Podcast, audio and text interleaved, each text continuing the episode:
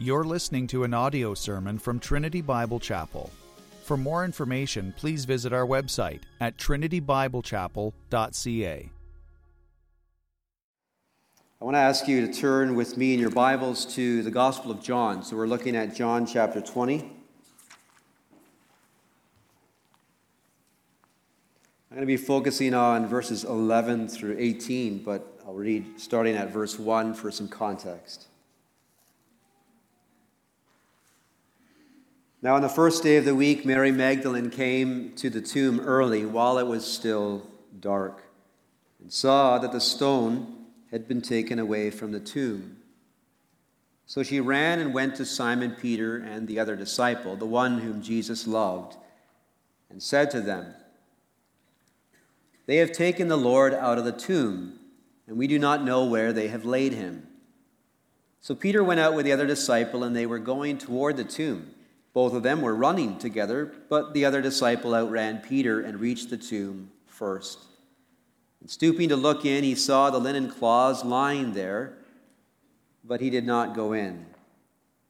Then Simon Peter came following him and went into the tomb. He saw the linen cloths lying there and the face cloth, which had been on Jesus' head, not lying with the linen cloths, but folded up in a place by itself. Then the other disciple who had reached the tomb first also went in, and he saw and believed. For as yet, they did not understand the scripture that he must rise from the dead. Then the disciples went back to their homes. But Mary stood weeping outside the tomb. And as she wept, she stooped to look into the tomb. And she saw two angels in white sitting where the body of Jesus had lain, one at the head and one at the feet. They said to her, Woman, why are you weeping? She said to them, they have taken away my Lord, and I do not know where they have laid him.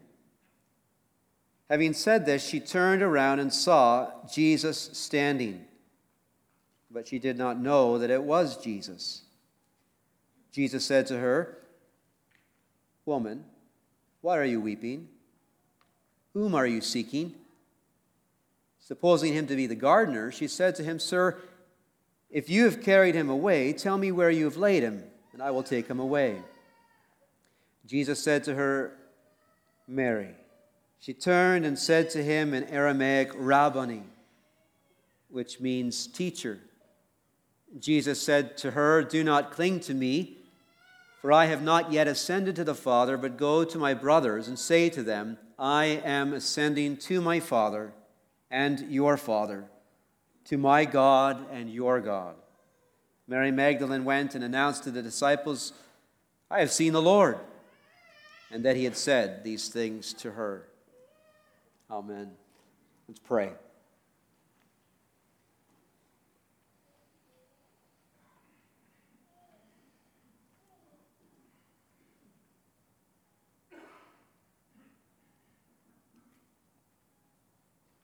Father, we thank you for this time that we have together, the household of faith, to gather in the name of our great Savior to exalt you together.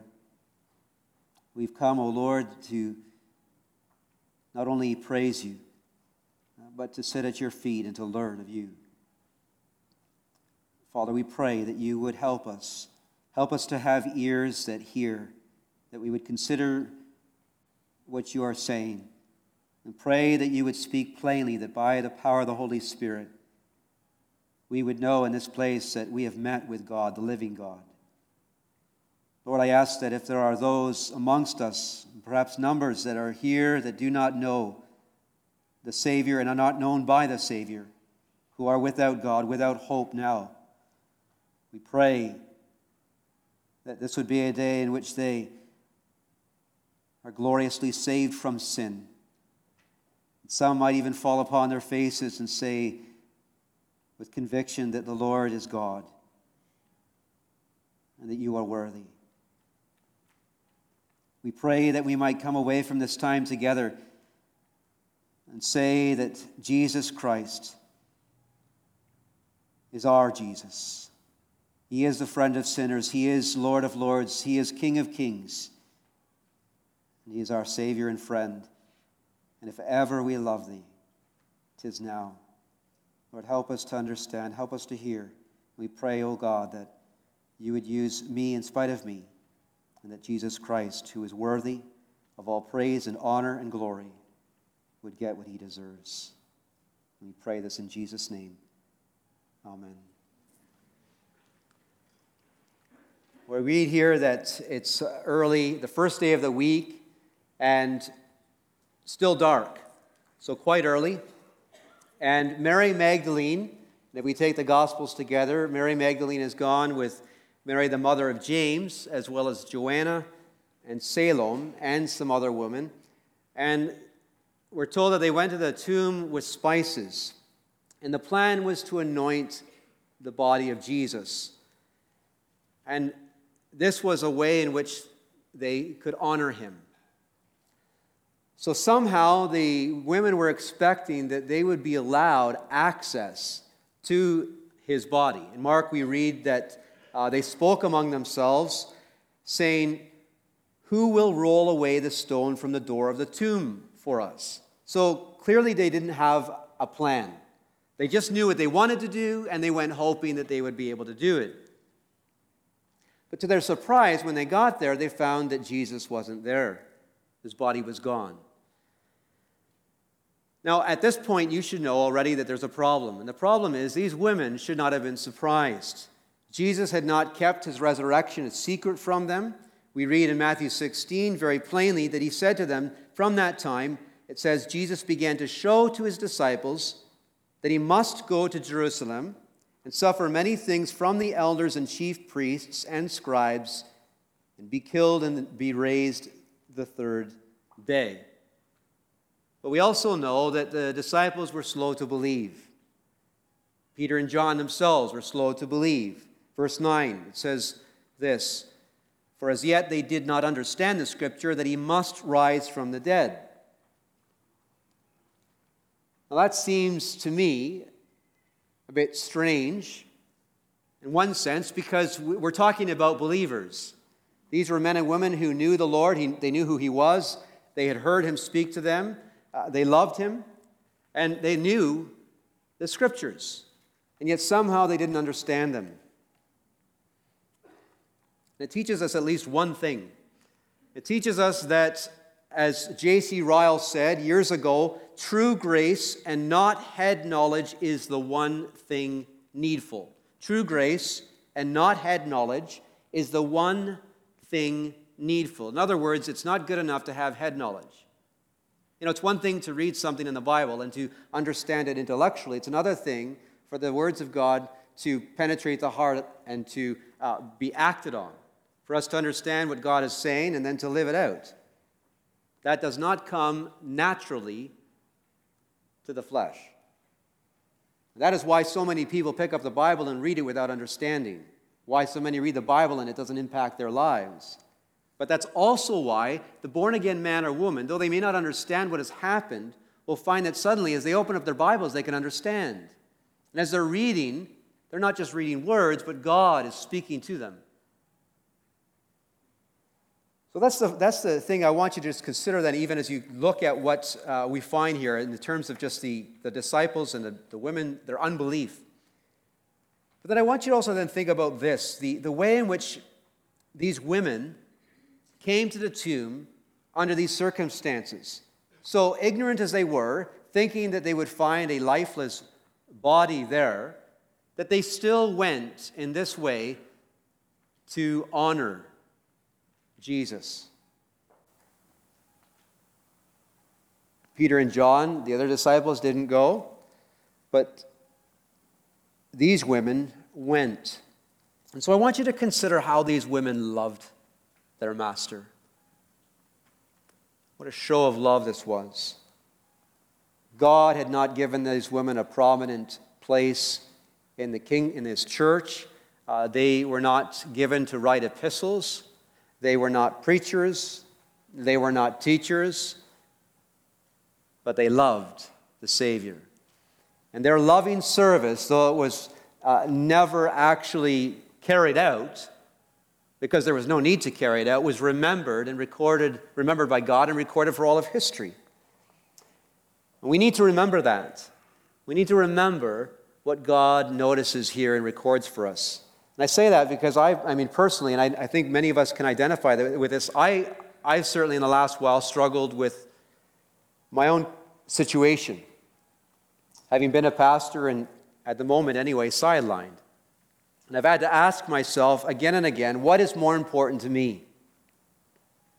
Is it more important for me to be a pastor, or is it more important for me to be holy, truly holy? I can tell you, and Jacob would say the same, Will and Randy would say, it's a tremendous privilege to serve as a pastor. It is a wonderful thing to be able to come and to, to preach Jesus Christ. And I thank God for the opportunity to do it. But holiness, holiness is better. A close walk with God is far more precious than any ministry, any service that you may be called or asked to do. You know, so often it is assumed that there is something demeaning and unkind about the role that women are assigned in the scriptures. Because if we take the Bible at face value as we should, we come to the Bible and we find that women cannot do some of the things that men can do, and the reason is because God won't allow it. But look at what they can do. Well, they can love and they can serve their master as these women did. They cannot preach, they cannot have authority over men, but they can, in the simplest and most affectionate of ways, love him and honor him. In the church, they can't rise to the same level of influence with men as a minister might have, but they can walk with God. They can live near to God as Mary did.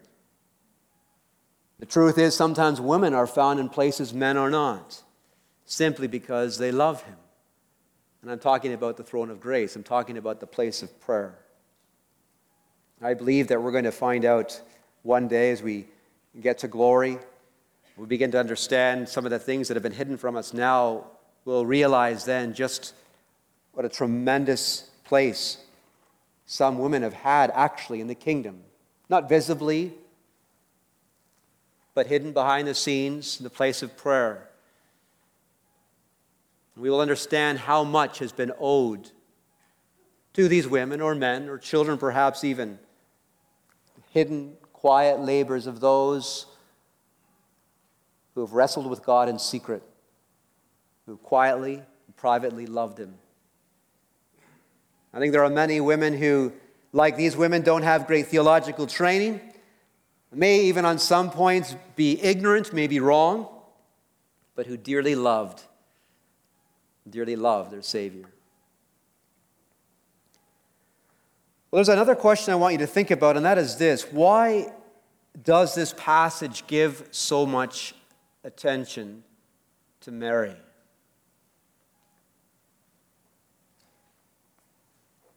Well, I want to read to you what was said by uh, one man years ago. He said, She, that is Mary, Mary Magdalene, she was last at his cross and first at his grave. She stayed longest there and was soonest here. Now, this is a woman, you remember, I trust many of you will remember that she had been forgiven much, Jesus said. And having been forgiven much, she loved much. That one simple fact explained so much and still does. It explained why she was here. It explained perhaps why some weren't there. It also explains today why some in the church do so little. A question was put years ago by a man named J.C. Ryle. He asked this He said, How is it that many who profess and call themselves Christians do so little for the Savior whose name they bear? How is it that many whose faith and grace it would be uncharitable to deny work so little, give so little, say so little, take so little pains to promote Christ's cause and bring glory to Christ in the world? And then he gave an answer. So there's only one answer.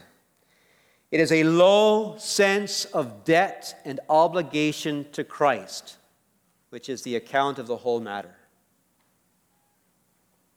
You see, the problem with many is that their sin is not felt.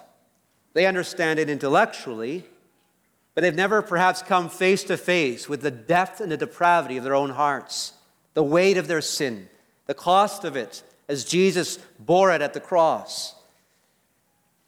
The reality is that the person who understands that he has been forgiven much, the woman who has had a sense of just how much she has been forgiven and how much she has been delivered from, will think she can never praise him enough.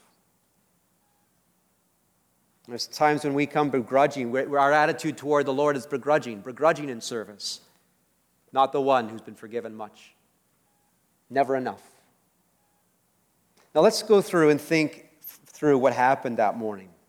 You have Mary Magdalene, Mary, the mother of James, at least two other women. They go down early in the morning before the sun is up with their spices. When they get there, they see that the stone is rolled away. Jesus isn't there. And it seems at this point that they scatter, they left. Mary went to tell, we take the scriptures together, it seems that Mary went to tell Peter and John, and the others went to tell the other disciples. While Mary was gone, an angel appeared to the other women, telling them to go and tell the disciples that Jesus had risen as he had said, which point they left. Mary Magdalene found Peter and John. And I want you to notice then what she said to Peter and John. She didn't come to Peter and John and say, as we might think she ought to say, Our Lord is risen. The tomb's empty. She says they've taken the Lord out of the tomb, and we do not know where they have laid him. So she doesn't understand. And we read here that Peter and John run to see for themselves. John outruns Peter. Peter goes in first, he sees, and the Bible tells us that he believed. And then they went home. But Mary, it says, verse 11, but Mary stood weeping outside the tomb. Isn't that strange? Isn't it strange that a woman on the day of resurrection, finding an empty tomb, would be crying, grieving. I say that because you and I recognize this isn't a day for sadness. The Lord Jesus Christ, who has gone to the cross, who has paid for our sins, is risen. She's standing at an open tomb, but she doesn't understand the significance of this. All she knows is that he's not there, and she thinks they've taken him away. And then she looks into the tomb and she sees what Peter and John didn't see. There are now two angels there, sitting where the Lord Jesus had lain. And they asked her a good question Woman, why are you weeping? And I want you to notice here that the Bible tells us little about the angels, but it is quite clear that the angels were not weeping. You know, the angels loved Jesus. The angels love him. He's their, save, their king, not their savior, as he didn't go to the cross for them. But he's their God, he's their master. They're not crying. And the reason they're not crying is because they understand what has happened that this Savior, this Jesus, is not dead. He's not been taken away. His body has not been stolen. He's risen. And then she answers them. She, they come to, so why are you weeping? And she says, They've taken away my Lord, and I do not know where they've laid him. And you know, as disappointing as that might be to us as we look at this and understand this woman's confused, she's not believing what she should believe I want you to notice the tenderness of her love for her, her Savior and her King. She didn't understand, but what she did know was that this was her Lord. God, maybe, but still her Lord. And you know, that is such a beautiful expression of childlike faith. You see, in that simple way, she was recognizing something that we all ought to recognize that nothing, no circumstance, no event ever changes the fact of who He is. That our Lord Jesus Christ is Lord. And if you are a child of God, He is your Lord. And there will be times, the reality is, many of you have faced them already. Times when you will be forsaken by men, as Paul said in the scriptures. He said, At my first answer, all forsook me. But then he added this He said, Notwithstanding, the Lord stood with me and strengthened me. There will be times when you will be forsaken by men. There will be times when, in the darkness of what's going on in your life, that it will seem as if God is hiding his face from you. It'll feel, though you know the scriptures say differently, it will feel like you've been forsaken by him. Have you not known times like that? When you felt so alone, left even of the joy of his presence. But you know, I'll tell you, if the Spirit of God is within you, no matter how low you may feel, no no matter how tempted to despair you may be, if the Spirit within you bears witness, you will be able to say of Jesus, He is my Lord. He's still my Lord. He may have, in a sense, been taken from me. I may not enjoy the smiles from his face that I used to. I may not have that season of refreshing from the presence of the Lord that I remember from last month or last year or from my early conversion period. I may not enjoy the sense of his favor. I may not right now have that sense of the, the love of God shed abroad in my heart. But that doesn't change what He is, and it doesn't change what He is to me. He is still King of kings and Lord of lords, and He's mine. I am His, and He is mine. Mary loved Him. And though all she had expected to find that morning was a lifeless body, through her confusion, it was something there was something there. In her simple way, this was the very nearest she could get to the master that she loved so much.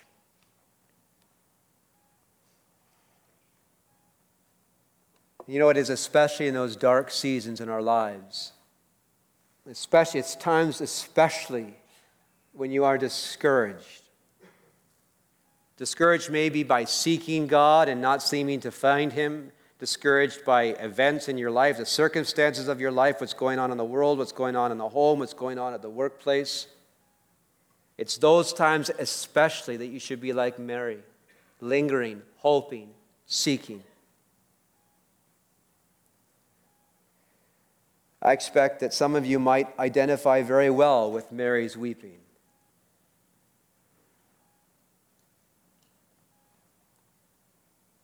It may even seem to you this morning as if maybe you wouldn't put it like this, but it may seem or feel like they've taken away your Lord. Something's happened, things have changed. And you know with all that is within you that He is Lord. You know with all that is within you that your Redeemer lives. But you doubt yourself, maybe. Maybe you question your own salvation. But you want so much to say of Jesus, He's my Lord, He's mine, and I am His. It may seem that He's distant. You've been praying and praying, and He still seems distant. Should you then, in such a time, turn around and go back to the world? Should you at such a time give up? I tell you, no, never. Learn from this woman to wait, to seek.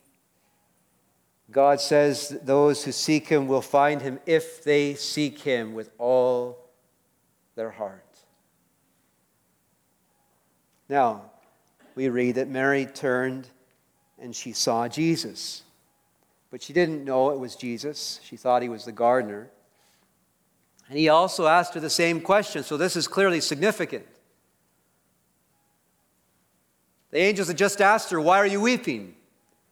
Now Jesus himself asks her, Why are you weeping? And then also, Whom are you seeking? Now you know, and I know, Jesus knew exactly why she was crying. He knew exactly why she was upset, and he knew exactly who she was seeking, but he asked the question not for his sake, but for hers. This was Jesus gently, gently reproving, rebuking this woman who was badly mistaken. And you know, that's so like our Savior.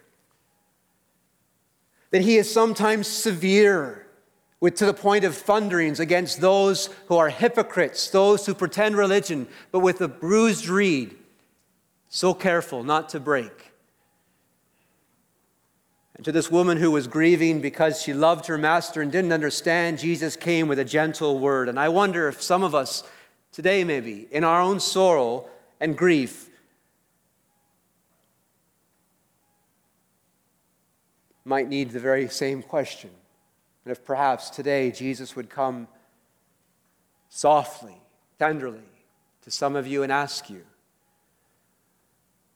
Why are you weeping? Because you see, He knows what goes on in the night when others don't know. He knows the torments that afflict some of His own dear people. And perhaps he would ask you today, Why are you weeping? Why are you weeping? Is it right for you to grieve? And then, do you understand what has happened here? Don't you understand the significance of this? And that's why the question that he asked next Whom are you seeking? Mary, don't you understand who it is that was put in that tomb? Have you forgotten who your Lord is? That He is the Lord of life, He is the creator of the worlds. He is the one who put the stars and the moon in its place. He called it all out by name. Out of nothing came a universe at His command. The Bible says that this Jesus has the power, yes, to take His own life again.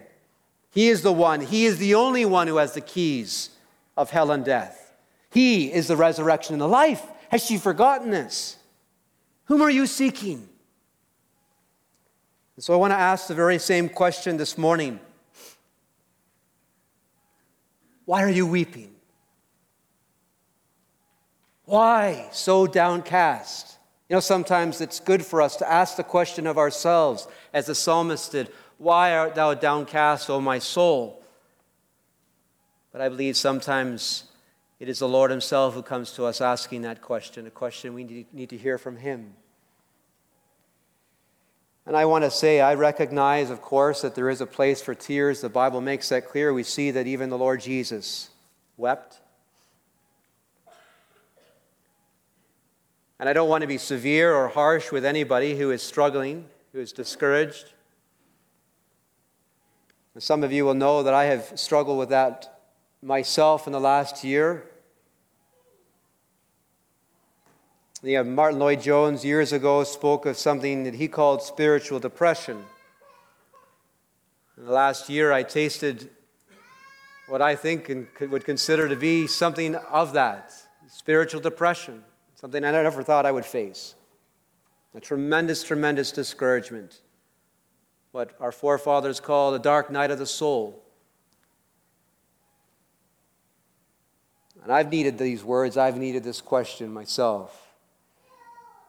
I think the reality is, is that many of us, we sink so quickly into despair. And we do that because we forget the realities of what we're reading here. We forget that we are so, so rich. We look out into the world and we see what's happening with our neighbors and our coworkers, all these people, and sometimes, sadly, with a sense of envy, sometimes like Lot's wife.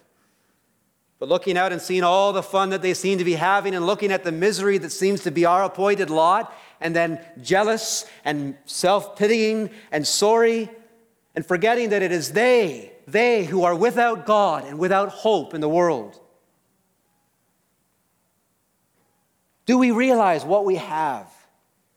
Do we understand what happened in this moment, the significance of this empty tomb? Christian, this whole world is yours in Christ. The whole of it. And all the events of this life Everything that happens from the time you get up in the morning to the time you lay your bed, head down on your pillow at night, through the night and into the next day, all through the years, everything that happens is for you. God said so. It's for the good of those who love Him. It's not just life, it's death too. Death too is yours in Christ. I want to ask you to mo- take a moment. Here we have a woman who's, uh, who's face to face with death, face to face with the, with, with the sense of loss and grief and confusion. Well, have you taken time to consider what death is? I want to tell you from a Christian perspective, from the biblical perspective, death is but a door that opens unto eternity. And behind that door is the lovely face of your Savior. We think of it all so wrong, don't we? We think of loss. We think of all that we leave behind in this world, forgetting all that we gain in the next. But think what a thing it is to go to death knowing that on that door are written the words victory. And behind that door, that as we leave this world and enter that place that has been prepared for us, as we find ourselves in the presence of Jesus Christ, that there there is no more condemnation. There there's no more sorrow. There's no more pain. There's no more lies. There's no more loneliness. There's no more sin.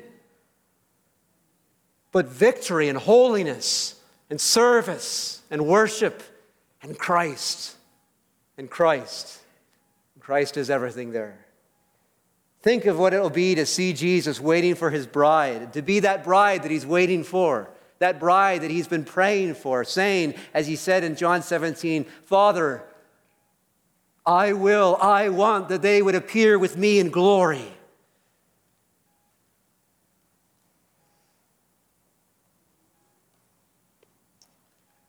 And think if it was good for the prodigal son to be reunited with his father in this world, how much better it will be to be reunited with God in heaven.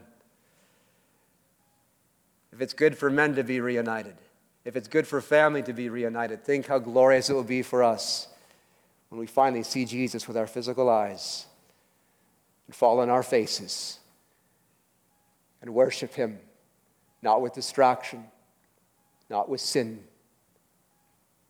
but with perfection.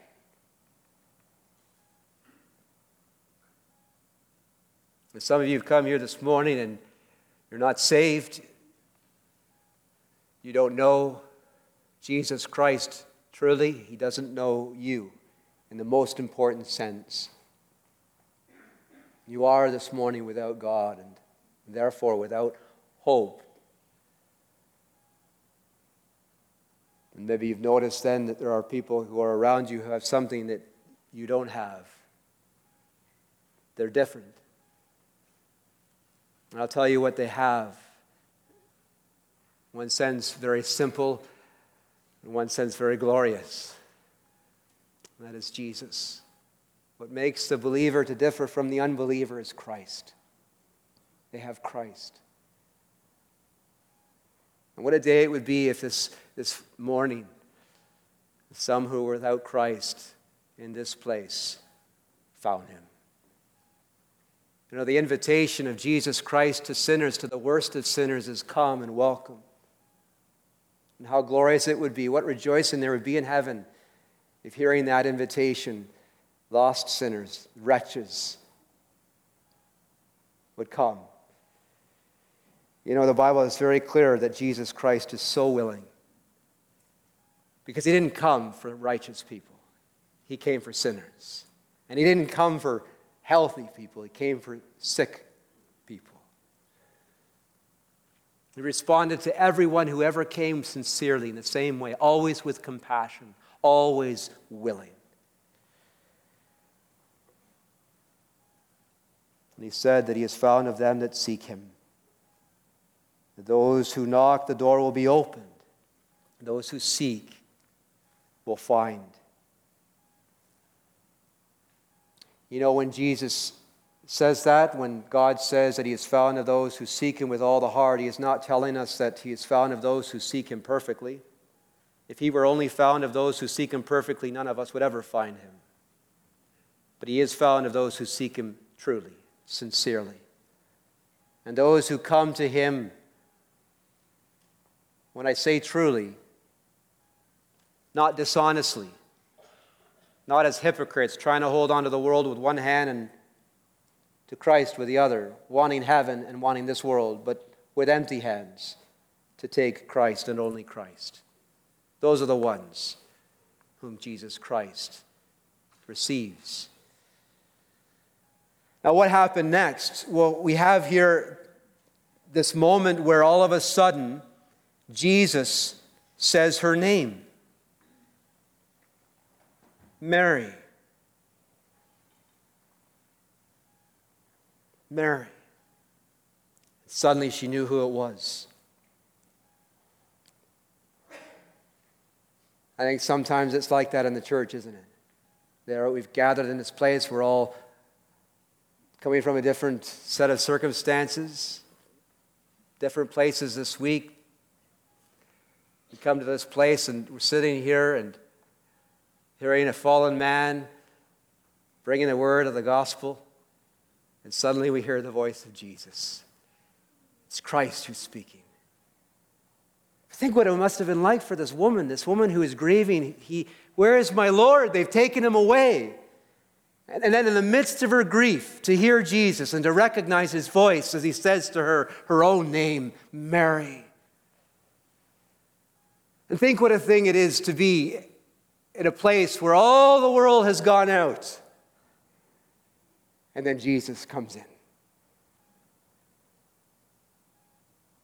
and says your name. You open up your Bible and he speaks to you.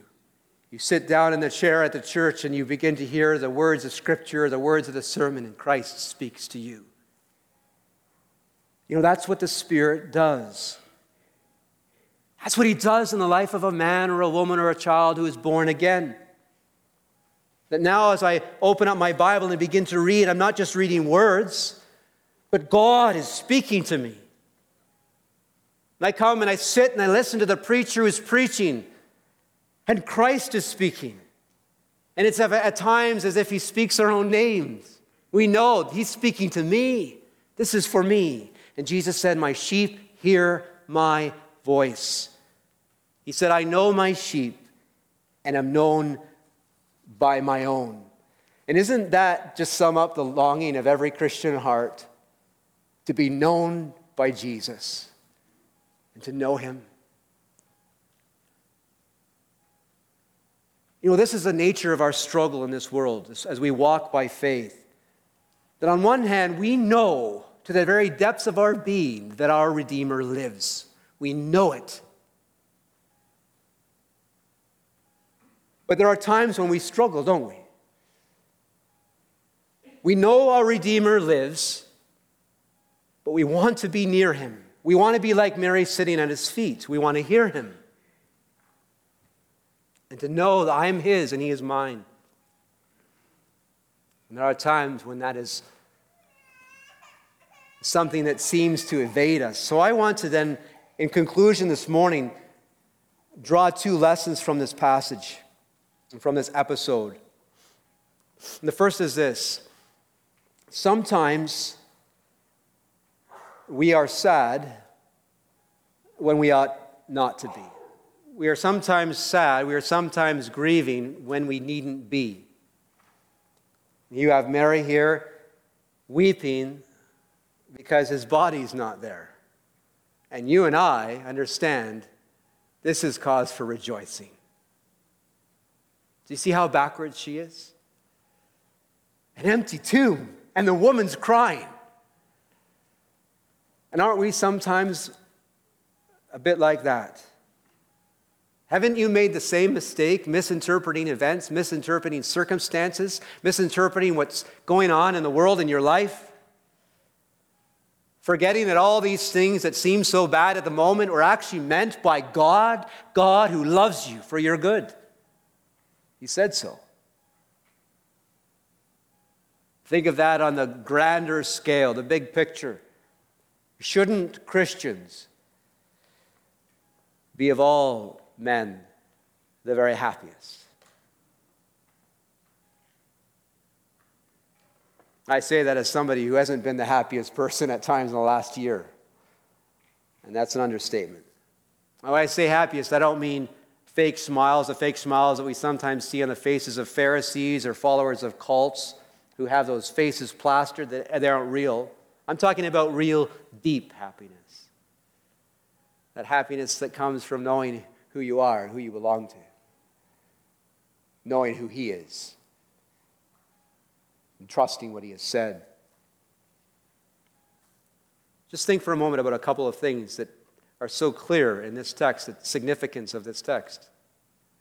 You and I, if that is, if you are a child of God, if you are in Christ, you and I are immortal. We're immortal. In one sense, that means that we cannot physically die until the time appointed by God. No matter what Satan may try to do to you, you are kept by God. You have an appointed hour that He has set, and nothing's going to change that by anybody. But there's another sense in which you are immortal, a better sense. I was sharing earlier that uh, D.L. Moody, that preacher from olden days, uh, said once, he said, You know, you're going to read one day in the paper that D.L. Moody has died. Don't believe a word of it. Because if we understand the scriptures, we recognize that there's coming to come a day when we will be with Jesus that day. We will be in paradise today. The Bible actually tells us that if we are in Christ, we are already risen with him. It may not feel like it, may not look like it, but it's true. You can take Jesus at his own words. We are already risen with Christ, already seated in heavenly places, untouchable by the men of this world, untouchable by governments, untouchable by the demons. Already seated, our names written in heaven, citizens of heaven. You may be known as a citizen of Canada, but you are known in heaven as something much more.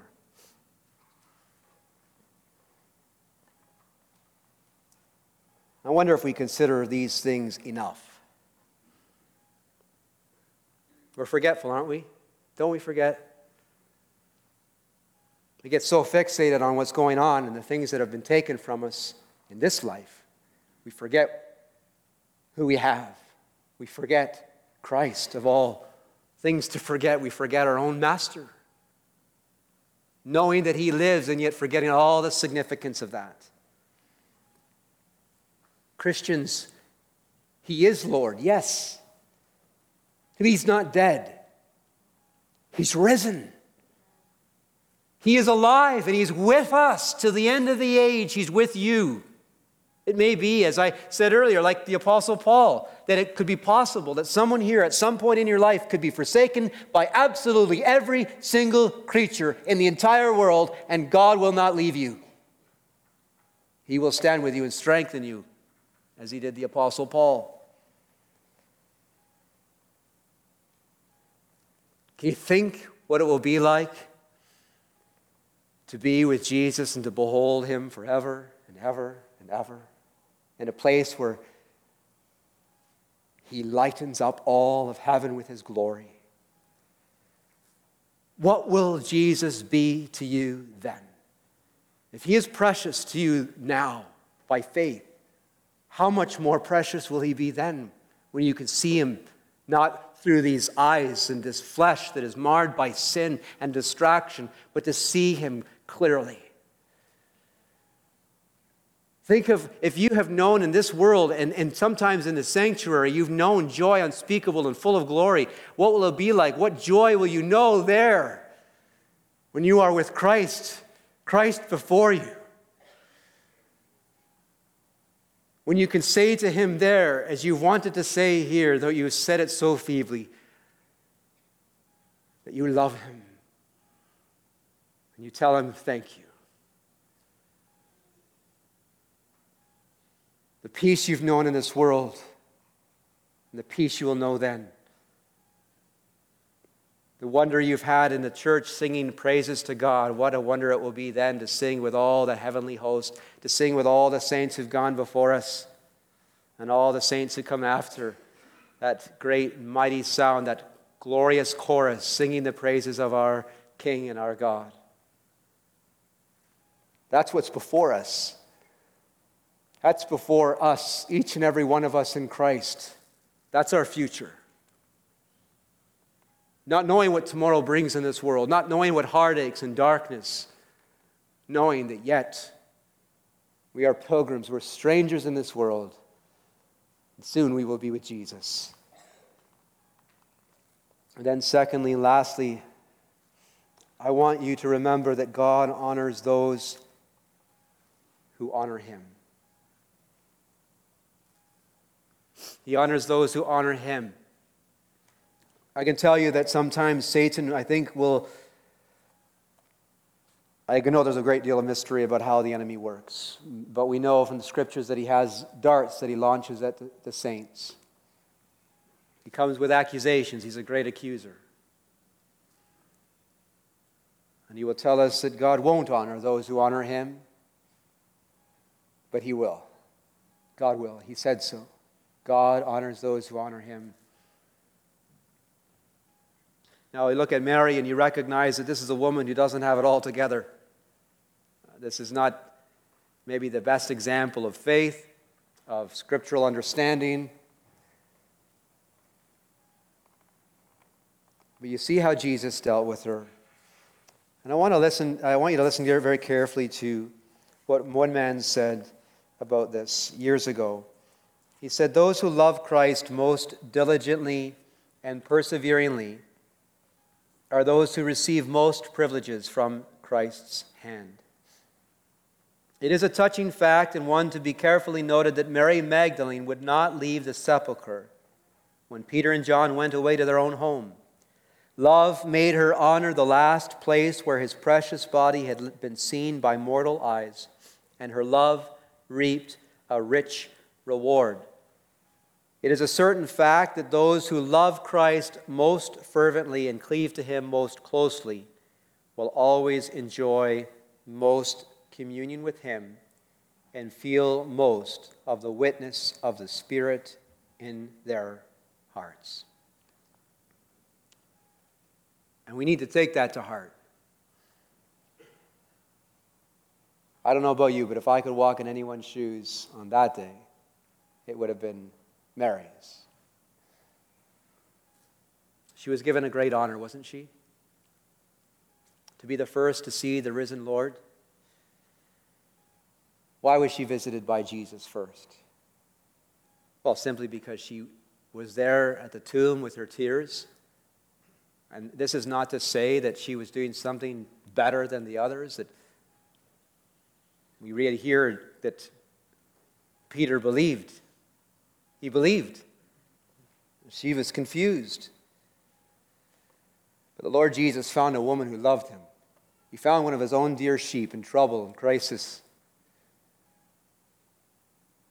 missing her Savior, loving her Savior. And so, in his own loving kindness, he came to her and he honored her. You see, this woman, though she did not know exactly what was going on, understood that Jesus was her Lord. She knew that.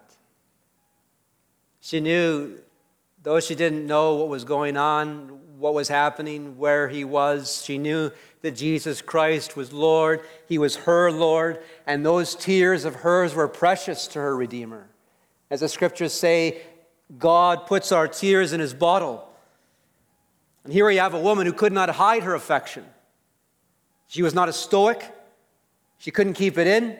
She loved her Savior, and there were tears. This was not intellectual faith merely, it was real. So her love was real. And I wonder what God sees when you are in secret. What does God see when you are in secret? Is it possible? Could it be that for some of you it's a bit like Mary? Maybe there is some confusion. Maybe things are a little bit muddled up. Maybe it's not what we would set before the church as the greatest of examples. But could it be that God finds one of his own dear people, one of his own sheep for whom he went to the cross with love for the Master?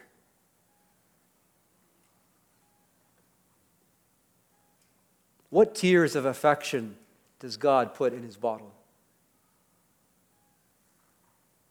I know that some of you have been made different. We all have our gifts. Some of us, maybe some not sure they have too many gifts, some with many gifts, some with great intellects, and others not so much. Well, that's okay. You're never going to rise to the stature of a Paul or a Timothy. Maybe you're never going to have influence in the church. Maybe you never have influence in the world. You go through your whole life and nobody really knows your name, except maybe a few people around you and your family. But like Mary, you know your Redeemer and you love him. While many Marthas around you busy themselves with one, many, many things, you have found the one thing needful. And you love to sit at the feet of Jesus Christ. Maybe, like Mary, you're here today and you're in a dark season. And I don't say that lightly. Honestly, I used to say that lightly at times, but I don't say that lightly. I understand that sometimes in the life of a believer it can be dark, very dark. Maybe that's been your experience. Maybe that's where you are right now.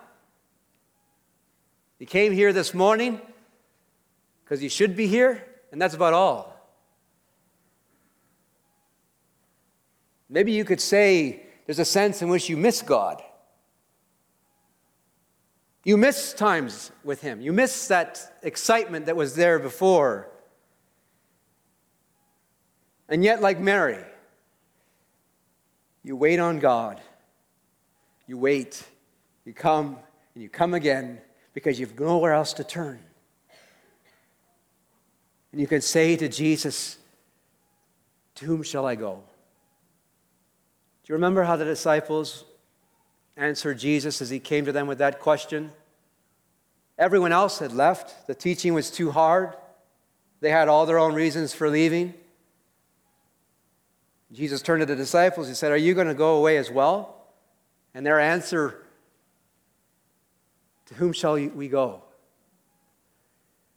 You have the words of eternal life. And I expect that there are some here this morning, and that's about all you can say for yourself today. I know my Redeemer lives. I know he's worthy. To whom shall I go? And it is as you wait on him, no matter how weak your faith, that you will find him. Because he said so. He always honors those who honor him. And so, to those of you who are laboring quietly behind the scenes, it's not front and center, It's not significant in the eyes of the world, maybe not significant in the eyes of the church, but as you labor quietly in a hidden place of prayer at the throne of grace, praying, seeking God, don't grow weary. Be unmovable, steadfast in the service of the Lord. At the end, you will be honored. You will have the joy of hearing Jesus speak your name. You know, I, I would far rather, far, far rather have the position of a Mary, as insignificant as she was, with, with these little privileges and yet significant honor, than the position of the greatest man, the greatest intellect, without this. Wouldn't you? If somehow, some way, you could be given the choice. As you survey the world and the church and look at what some have and others have and what you have or don't have. If it were possible for you to be given everything but Christ, everything but a close walk with Jesus, or to have Jesus, close walk with Jesus, and nothing, wouldn't you take him? I would gladly trade the intellect the greatest of men and the success of the most successful of men for the love of this woman. To love Jesus Christ simply, to be faithful to the end. I would far rather have influence with God in a sense to be like Jacob, prevailing in the place of prayer, than to prevail with men and known by men. And so, Christians, if you're going to gain one thing with the remaining months and years, gain more of Christ, more love for Christ. Because He's all, He's everything, and He's worthy. And if you don't know Him, don't let the accuser chase you away today. No matter what you have done, the Savior of sinners is eager to save sinners. And nothing causes more rejoicing in heaven and more rejoicing among the saints than to see the worst of sinners delivered from their sin and serving and praising Jesus Christ.